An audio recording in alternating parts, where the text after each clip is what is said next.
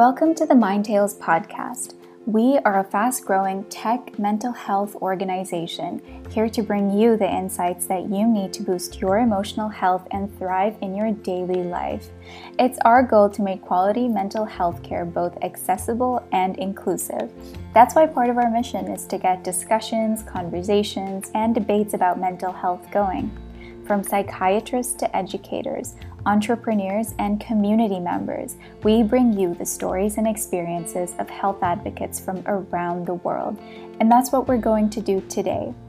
If you like our episode or have any suggestions for future content, please like it, leave a comment, or connect with us on Instagram at MindTales Official. It makes us so happy to hear from the MindTales community.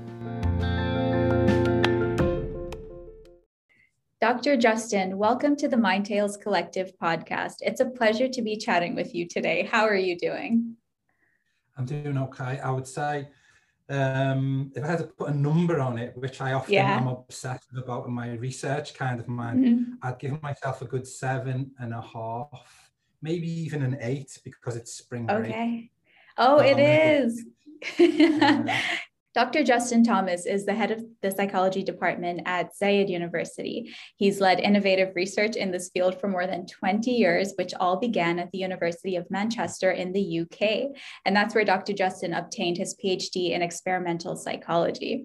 So, Dr. Justin, you're a chartered health psychologist with the British Psychological Society, and you're also a professor of psychology at Zayed University.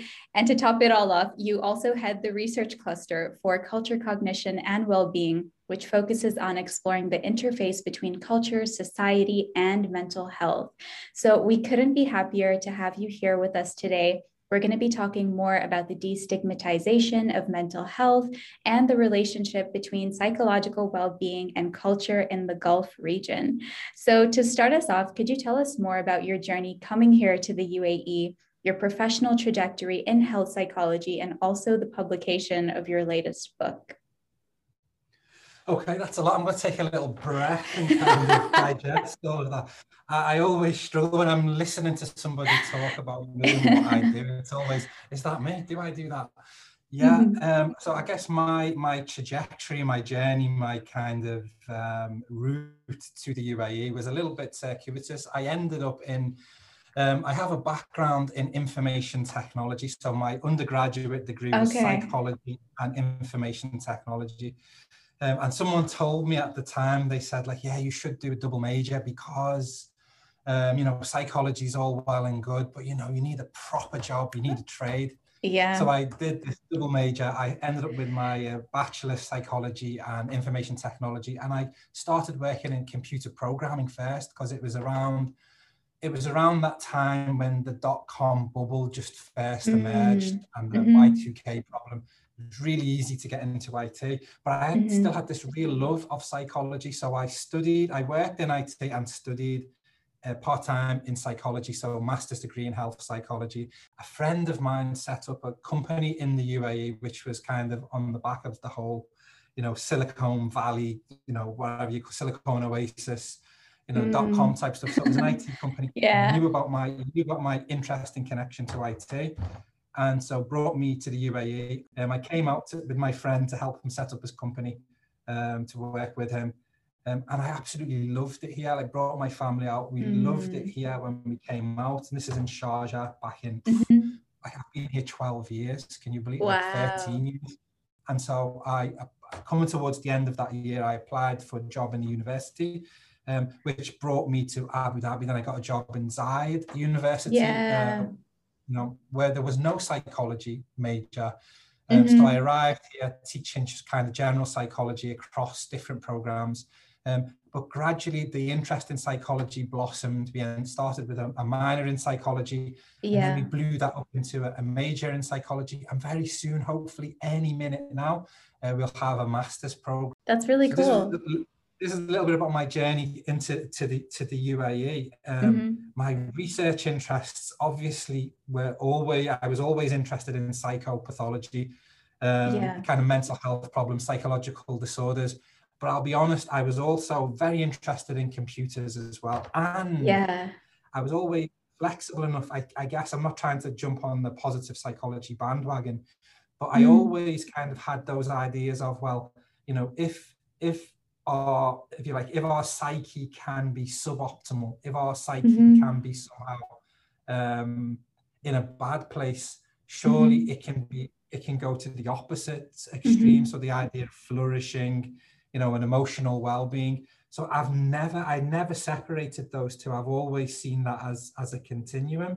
Mm-hmm. And then I guess coming to the UAE and exploring, um, you know, a new culture, different culture or cultures, because it's a very pluralistic society. There's lots of yeah, yeah. cultural groups, but this idea of culture and how does this culture impact, you know, on the one extreme, yeah. psychopathology, psychological disorder, and then at the other end of the spectrum, you know, how does that play out in terms of helping us connect to mm. meaning, purpose, and all of those things that help us blossom as human mm-hmm. beings. Uh, okay, incredible. And culture is actually something that we're going to be touching on quite a bit during our conversation. Can you walk us through more the research that you've directed and led within the research cluster for culture, cognition, and well-being at Zayed University. What motivated you to found it? What are its objectives? And what is the center currently working on? Okay, so listen, I think the first thing I think the first thing that I I always try to to to, to put at the center of anything I do is is this going to be useful? Is this going to be useful to anyone? Um, mm. And I think the culture for cult, uh, the cluster for culture cognition, a mouthful, isn't it? The cluster for culture cognition. yeah. uh, yeah. Grew out of when I first came here, I thought, okay, I need to resituate myself in the UAE context. Let me find the book that talks all about psychopathology, like if you like, summarizes the literature on yeah. psychological well-being, psychopathology in the region. Um, mm-hmm. Um, and I looked, I looked for that book, and I couldn't find it. Yeah. Uh Ma wajadtuhu. I couldn't find it. Yeah. Makan. I couldn't find it in any place. Sorry, I'm showing off because I speak a little tiny um, so I couldn't find it anywhere. And I thought, you know, light bulb, I thought, let me write. Um, it, it would have been really useful for me if it existed, but it didn't exist. So I thought, okay, mm-hmm. that's a useful thing to do. Write it. So I wrote this book, uh, um, The New Arabia Felix. Not, this is not a shameless plug. You can cut this bit out. we'll keep it. I wrote the book, The New Arabia Felix Psychological Wellbeing in the Gulf States, which is which is ultimately like, if you like, a summary of or a, comp, a compendium of all of the research that had been done in the region on uh, okay. uh, psychological well-being. And then at the end of the book, I thought, well, listen, we should carry this on. This is fascinating. You know, yeah. is, to me, this really, I sort of found some studies where, you know, there were the, you know, uh, highest gender differences in the rates of depression mm-hmm. reported anywhere in the literature. You had this idea of uh, consanguineous marriage being the norm, like cous- cousin marriage being the norm. I thought, mm-hmm. wow, that's a real, that's a real test bed for mm-hmm. uh, genetic theories. So there's all of these ideas from looking at, from if you like collating this book, pulling together this book. Um, and so I applied for a big grant um, to set up yeah. this cluster, which we call research cluster. Just means you know a few people together looking at the same thing, um, right. and we were successful, and we got the we got the grant. Um, and then the type of work we and so it's quite a wide canvas. We can look at anything. You know, we've got that broad, you know, from psychopathology to well-being, yeah, uh, sprinkling of culture, and for me, culture, you can't separate, especially in the Gulf, you can't separate culture and religion. You mm. just can't. That's mm-hmm. just, they kind of bleed into each other. So, you know, some of the research we've done have looked at kind of uh, religious coping. We've looked yeah. at, um, you know, things like emotions like shame and guilt and how that mm-hmm. plays out in different cultural right. contexts. So, so some of it's cross-cultural, looking at two or more cultures and comparing these cultures on different measures. Uh, some of it's within culture and looking at like, um, if you like, what would you call it? Um, the pe- personality manifestation of culture.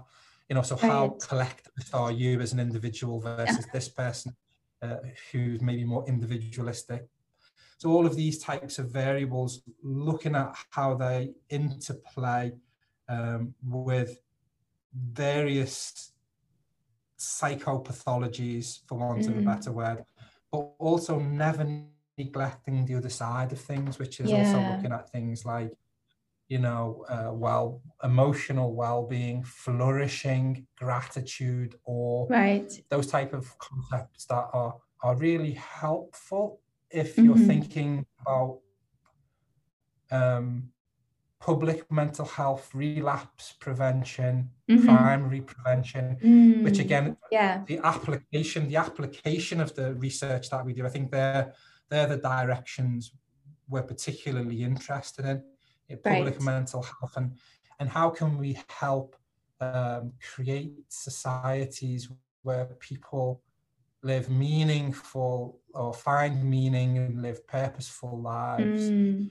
Um, um, that sounds really interesting to me. And I would actually love to hear more about specific research that relates to sociocultural factors that vary across communities and that can significantly influence mental health outcomes, like you are explaining. So, usually there's an assumption that because developed nations have access to more resources, that they might be achieving better mental health outcomes for those with severe mental illnesses. But there also is this tendency within developing nations. There are cultural, social, and spiritual factors that can positively influence recovery outcomes for patients coping with psychiatric illnesses like schizophrenia and others. So, I want to hear your thoughts on these sociocultural factors in particular and any research that has been conducted in this area that particularly interests you, either of your own or others around you. Yeah, I think that, that I think you've really got to the heart of, of some of my interests. That I genuinely yeah. think there are. I think one of the things I saw when I came to the Gulf, you see these, you see different, you see, you see culture manifest itself, and I think there is there's some very f- kind of landmark studies, uh, famous right. studies that kind of call into question. I think for me, it connects to my love of psychology in some ways, mm-hmm. but it calls into question if you like, the the conventional wisdom or the stereotypical wisdom, you know, which yeah. kind of stereotyping, you know, Western medicine good, traditional right. stuff, let's tolerate it, but it's not as good. Let's mm. patronize it, but it's obviously not mm. as good. Um, um, and I think in certain domains, you can definitely say, yeah, if, if good means longevity, if good means recovery rates, then yeah, definitely. Yeah. If you're talking about things like oncology, if you're talking about kind of, you know, cardiology, you know, right. heart disease, you're going to see that, you know, some of the techniques that have been pioneered in the West and yeah. Western nations are, you know, they're head and shoulders above what people did in other nations or, you know, or, or that are traditional approaches. You can yeah. kind of see that you know, you take an evidence-based approach, you see that. But in psychiatry, in psychology, you don't see that. Mm. You, you genuinely don't. So, and even with research studies, so there's famous quite a famous study done by the World Health Organization. I think it mm-hmm. was a program of research started in the 1970s and repeated in the 1980s or 1990s. Mm-hmm. But this was a study that aimed, its initial aim was to look to see if, if the symptoms of schizophrenia were the same in all different countries. You know, if right. there was, if you like, if there was a recognizable illness called schizophrenia in different cultural regions. And so right. it's a multi, multi um, na- cross-national study. I Can't remember how many studies uh, countries were in the original right. cohort, but it was divided between what you might call, what people do sometimes call um, developed and developing nations, or you could say um, developed and overdeveloped nations. Mm-hmm. Um, was this idea of looking at you know the symptom and what they found recognizable symptoms so they found using using if you like um, very using identical criteria, they found cases that f- fitted the profile. And right. Then they kind of carried this study on. So they identified cases of severe enduring psychotic behavior, schizophrenia, for want of a better word, in all of these different nations, uh, mm-hmm. developing and developed. I'm doing the air quotes, developing yeah. nations. Um, but when they looked at outcomes, so they looked at outcomes, sort of like how long do people remain incapacitated? Yeah, how quickly do people recover? So when they looked at outcomes, this is a chronic condition. How long? How quickly do people bounce back? How right. how how long are people able to function in society and stay out of hospital? These mm-hmm. are all mm-hmm. really important outcomes. This type of condition. Um, and the so-called developing nations won hands down. So they had less yeah. psychiatric infrastructure. You know, they didn't have the latest gadgets. They didn't have the latest, you know, antipsychotic medications yeah. hot the pharmaceutical company yeah. press. They didn't have all the good stuff, but they had better outcomes. But yeah. the, the, question, it, it, drew the light on, okay, well, what's different about the yeah. experience of people in these societies? That means the outcomes are better yeah. for them for these particular conditions.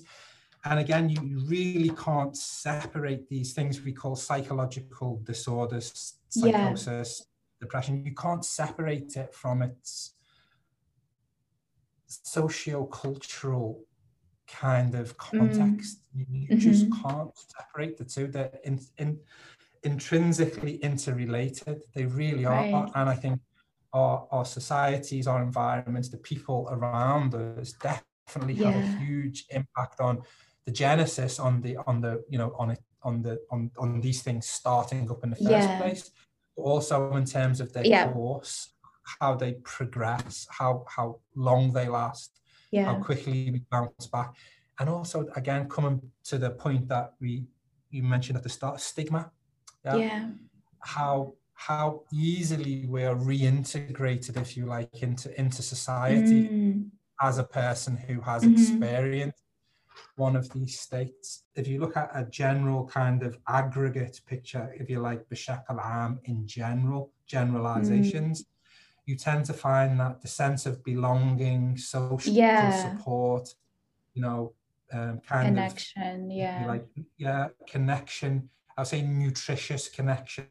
Yeah, you know, not connections that are kind of belittling yeah. or kind of uh, toxic but yeah, nutritious connections with other people. You know, you could call it family, you could call it friends, you could call it right. the Kabila, the kinship group. You know, yeah. we know from decades of research that this is overall has a net, you know, yeah. it's, it's a net thumbs up. Yeah. No, I think that's a great point that no matter what form it comes in, it could be family, it could be friends, it could be neighbors, a community that sense of belonging is so incredibly important. And so that also kind of ties into our next point as well, which is that it's important not to forget to contextualize mental health outcomes um, in alignment with community based factors that are very unique and look different depending on what part of the world you're in. So, when it comes to destigmatizing mental health, then one question I have for you is how can we be sure that we're bringing awareness to mental health in culturally informed and individualized ways? What have you discovered about what psychological well being means here in the UAE? Yeah, this is a really, it's a really difficult question. It's a real thin ice for me because I know what to say. Yeah, I, I kind of know the script. Do you know what I mean? I know. Yeah. I honestly don't. I don't. I don't fully adhere to it. I honestly don't. Um, like I genuinely don't think like because what what usually comes with the destigmatization message is, you know, seek help from a trained professional, mm. which often means a psychiatrist, which often means that someone's, not, not always, I have to say often, sometimes, can often mean that someone's world view, all that other good stuff we talked about is, yeah. is pushed aside. Yeah. And, and kind of, I know we, we use this message we, to destigmatize. What we've done is we've said, um, you know, it's just like diabetes you know, you wouldn't blame someone for their diabetes. Why yeah. blame them for depression? Why look at that negatively? It's just a neurochemical imbalance in the brain, but it isn't. It's mm. not the same. And, it, and I, although I think that message has been useful to help, if you like, destigmatize to some, to a certain point, it's a gross oversimplification that I think we need to now let go of. right. It's not. It's not just like you know, it's not just like the flu or diabetes or a broken leg. It's not a medical, uh, it, it, we can look at it as a medical complaint. We can look at it within the paradigm of medicine, but it's not the same as those other physical mm-hmm. complaints because it, it, it, it's so intricately connected to mm-hmm. things like maybe people's spiritual life, people's cultural life, people's relationships, you know, that to reduce it to just a biochemical imbalance in the brain just loses mm. so much. Yeah, I think as, as, an example, like you might have somebody who is, um, you know, struggling with with with something. Let's say they're struggling with um, sadness. You know, a sadness that is is problematic. Yeah? yeah. They're trying to fix something that can't be fixed. Yeah. It's something that needs to be accepted. Yeah. Now mm-hmm. they might find their way to acceptance within perhaps their religious tradition. Yeah. But the minute we label it, say, no, that's depression. What you've got there is depression. Your neurotransmitters are not re- they're not they're not releasing enough serotonin. We need to give you a chemical that will cause the reuptake mm-hmm. of serotonin to be dis- to be inhibited. Mm-hmm. You know, it kind of changes a framework. Okay, and it, the person might be helped in that particular way, but they might have missed out on a better on a on a, a more lasting mm. um, discovery in in the purest form of like the stigma as a sense as discrimination. hundred percent, I'm on board. Yeah, C- culture needs to be really understood, and then you can tease out mm. the parts that are, are, helpful in the context. Yeah. Um, mental health and the parts that are problematic. So the stigma in some ways is can be uh, amplified, and I'm hundred percent against stigma. But you can't like people rush, like they rush, raise awareness, destigmatize. Yeah. You know, for many years, I've been here for like 12 years, 13 years. For many years, the the options were like here, there, or there. And I'll be honest, they yeah. weren't in my own heart of hearts, they weren't great options is the help there? And mm-hmm. is the mm-hmm. help that's there of sufficient quality? And is it culturally competent? Yeah. And so I'm, I'm really, really banging the drum for prevention through social change, yeah. through social activism. Right. You know, I think these things are really deeply interconnected. You can't have one without the other. I we think, can't be mentally yeah. well without our societies functioning. Exactly. Well. Exactly. I think that highlights a really important point of individuals being a part of an ecosystem always and working on different components of that ecosystem makes a much more comprehensive, sustainable, long lasting um, approach to mental health and supporting yeah. those. Yeah. Brilliant. Yeah. Um, and so we ask all of our podcast guests this question, and we want to hear from you too. What are your top three mental health tips that boost your self care and boost your emotional health? Oh, tips. I think for me, I think one of them, I don't know if I call it a tip, but I think nature, like okay. n- nature. And, and again, I want to I want to broaden that out a little bit if I can, because sometimes I'll be in the mall. Yeah? yeah. I'll be in the mall and I look around and I think what I see is human nature not to forget that humans themselves are part of nature. Right. You know, so I think right. you know people often say, "Oh, I need to go to the." I this is me. I need to go to the. I need to see trees. I need to be in the forest. Like the sky is always there. Yeah, True. that is nature. Close your eyes. You are nature. Take a walk mm. within nature. You are nature. So I think the more you can be connected to nature, human nature, and the biodiversity of our beautiful planet. Yeah, so not yeah. just humans, but we are part of that, and yeah, we are lovely.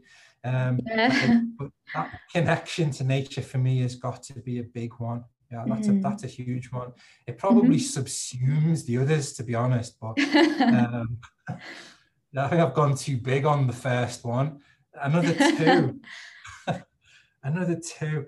Yeah, I just think those um, relationships you yeah. know with, with with with other people you know and i think like i think that doesn't have it can i, I would call it a micro relationship yeah and it can be technologically mediated like just that consciously sending an email that's yeah. nice it's not not just can't not just you know not just what should be said but genuinely thinking about what you want to say to this person it doesn't need to be long it can be very mm. short but really just seeing beyond the screen and seeing the soul. There's the soul that your words are going to touch at the other end and, and making a choice to try and, if you like, express, you know, whatever it is, something that's um, beautiful, like mm-hmm. gratitude mm-hmm. or mm-hmm. concern or kindness for another soul. Like doing that that connection with it, and you know, and you could I say micro because like some people say, "Oh, I've got no friends, no one likes me," but like the yeah. person that brings your soup when you're in a yeah. restaurant. Exactly. Like you can kind of have a micro connection with that pet. You know, the human beings that you come into contact with, relating to them as exactly. human beings. Yeah. I think that really keeps us well. That, that, yeah. that, that's a two-way thing. Um, and if I had to go for a third thing, I think diet. Yeah, I think diet yeah. is really important. I mean, I, um, I don't practice what I preach always there because we like what we like, but yeah, I think you can notice sometimes like certain certain foods are going to put you in a bad place. You're right. going to need to struggle. You're going to need to struggle to get back to some kind of equilibrium. Um, and there's a lot of there's a lot of science emerging now about the microbiome, you know, the kind of gut brain mm, connection. Yeah, Lots yeah. of science supporting that. So, you know, I think, and I think I connect, I would connect that to mind tales as well. Yeah. Like I think we're really enriched by, like, if you you, you just eat a lemon, it's a lemon. Mm. It's a, a lemon in my water. But if someone tells you, you know where that lemon was from, that lemon was grown in an Andalusian orchard that was mm. first planted by the Moors or the Muslims when they first conquered Andalusia. They set up this um, this field. They brought lemons yeah. from North Africa. This and this orchard where this lemon is from is grown these lemons for the past 800 years. It even has a name. It's its own particular type of lemon. Yeah. It's famous for this, and the soil does this to it. So now this lemon has a story. So when you eat that lemon, you're eating the story of the right. lemon.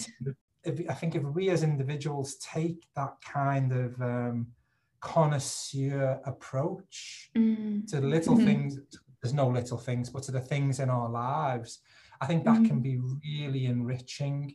No, wonderful. I love that you touched on such unique points. And I think just on the last one itself, that connection to stories sounds like it would bring a sense of mindfulness as well into your day to day and into whenever it is that you're consuming that lemon or eating your food um, or just going about your day to day routine and interacting with the things around you. So that's a really nice way yeah. to put it. Is there any place that our audience can keep up with the work that you do, either at the research cluster or also just follow or connect with some of your research, perhaps, or even find your book? Yeah, um, my book's on Amazon, Psychological okay. Wellbeing in the Gulf States. Um, and I am on Twitter at Dr. Justin Thomas. Okay. Um, and I tweet anytime I publish a journal article, I show off and say, "Oh, look at me!" and I write, I write in the media. So I publish nice. my, uh, I put tweet links to the, you know, whatever I've written mm. for the national newspaper. Yes. Or, yeah. Um, so yeah, if you're interested in my ramblings, that's a good place to get to get more of them. Nice. Um, um, that's it from us at Mind Tales today, and we'd love to have you back at some point in the future. Thank you so much, Dr. Justin. Thank you. It's been a pleasure. I really appreciate it. Thank you. Thanks for tuning in to the Mind Tales Collective. If there were any questions that stood out to you, don't let these conversations stop here. Share your thoughts with your family and friends, or send over a quick message to us on Instagram to share your thoughts with us. And don't forget to hit the follow button. You can find us at Mindtales Official. We know it's been a tough year. We want to remind you to check in on how you're feeling and ask for help if you need it. Remember, self care is more than a band aid. Your mental health is important. Stay tuned for more content next week. Take care and talk to you soon.